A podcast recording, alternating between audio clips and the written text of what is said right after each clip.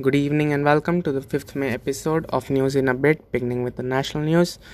India on Wednesday recorded over 382,000 cases and 3,780 deaths. This is the highest number of cases recorded by India in 24 hours.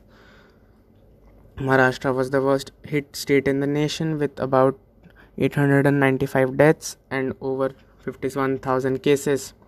Delhi registered about 20,000 new cases and 338 deaths. K. Vijay the National Scientific Advisor, said that the third COVID wave is inevitable given the current infection rates. He said that the time of occurrence for the same is not clear. The vaccines are effective against current variants and that variants will arise all across the world and in India. He said that he said that immune evasive variants will go ahead, whereas those which are more transmissive will plateau. India continues to grapple with the acute shortage of oxygen as several states report deaths due to the shortage of oxygen. The Allahabad High Court, in a statement, said that COVID deaths due to shortage of oxygen are no less than genocide. The Supreme Court on Wednesday stated the contempt order by the Delhi High Court against the central government after it failed to deliver 700 MT of oxygen. In a controversial move, Yogi Adityanath, the chief minister of UP, has said that help desks for cows will be set up in all districts. He said that cow shelters will be provided with thermal scanners and oximeters for cows amid 319 deaths in Uttar Pradesh. Rahul Gandhi has said that full lockdown only way now government doesn't get it. This move comes after PM Modi on Tuesday resisted to impose a nationwide lockdown. Fake news is rampantly rampantly spreading in social media amid post poll violence in Bengal.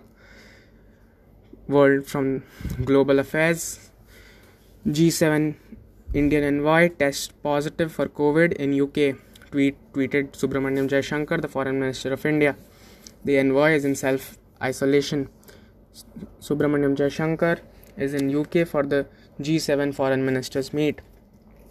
Greece and Germany ease lo- lockdowns as cases drop. The WHO chief Tedros Adhanom Ghebreyesus seeks re-election. In the business news, RBI Governor Shaktikant Das tells banks to not impose any restriction till the thir- 31st of December amid COVID crisis. In the w- world of sports, BCI, BCCI says that T20 World Cup to be held in India despite setback postpones it to finish IPL in September. IPL was suspended by the BCCI on Tuesday. In the world of science and technology, SpaceX has launched 60 Starlink satellites into orbit from Cape Canaveral in the afternoon of Eastern Standard Time on Tuesday, leaving leaving everyone with a piece of positive news. Gautam Bharti and Gayatri of Madras Institute of Technology serve free, free, free food to COVID patients. Thank you and have a great day ahead. Stay home, stay safe.